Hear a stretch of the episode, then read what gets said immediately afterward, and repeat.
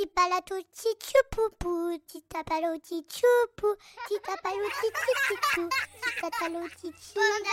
c'est bon d'être un enfant.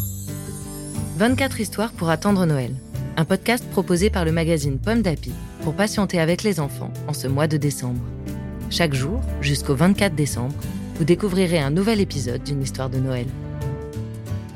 Aujourd'hui, 10 décembre, les apprentis du Père Noël, deuxième épisode.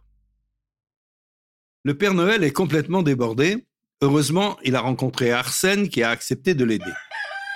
Le lendemain, quand le Père Noël se réveille, il s'habille à toute vitesse et il sort dans le jardin. Dehors, Arsène l'attend déjà. Bonjour, mon ami, dit le Père Noël. Aujourd'hui, nous allons essayer le traîneau pour voir s'il marche comme il faut. Le traîneau se trouve dans le hangar. Après une année sans bouger, il est tout poussiéreux et couvert de toiles d'araignée. Zut de zut, marmonne le Père Noël. Il a pris un sacré coup de vieux. Il va falloir le nettoyer. Je m'en occupe, dit Arsène. Je vais le dépoussiérer jusqu'à ce qu'il brille.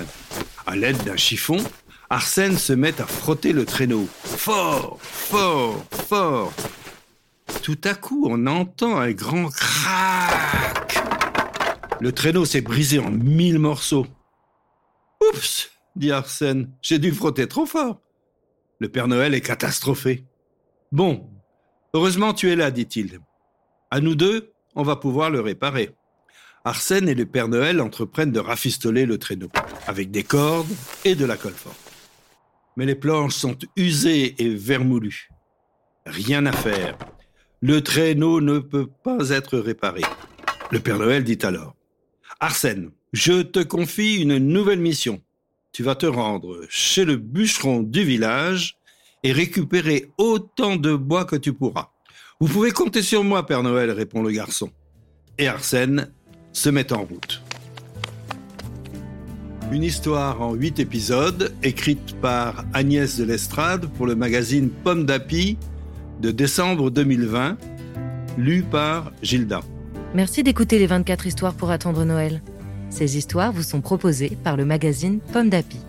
Vous pouvez les retrouver dans le numéro de décembre 2020. Rendez-vous demain pour découvrir une nouvelle histoire de Noël. C'est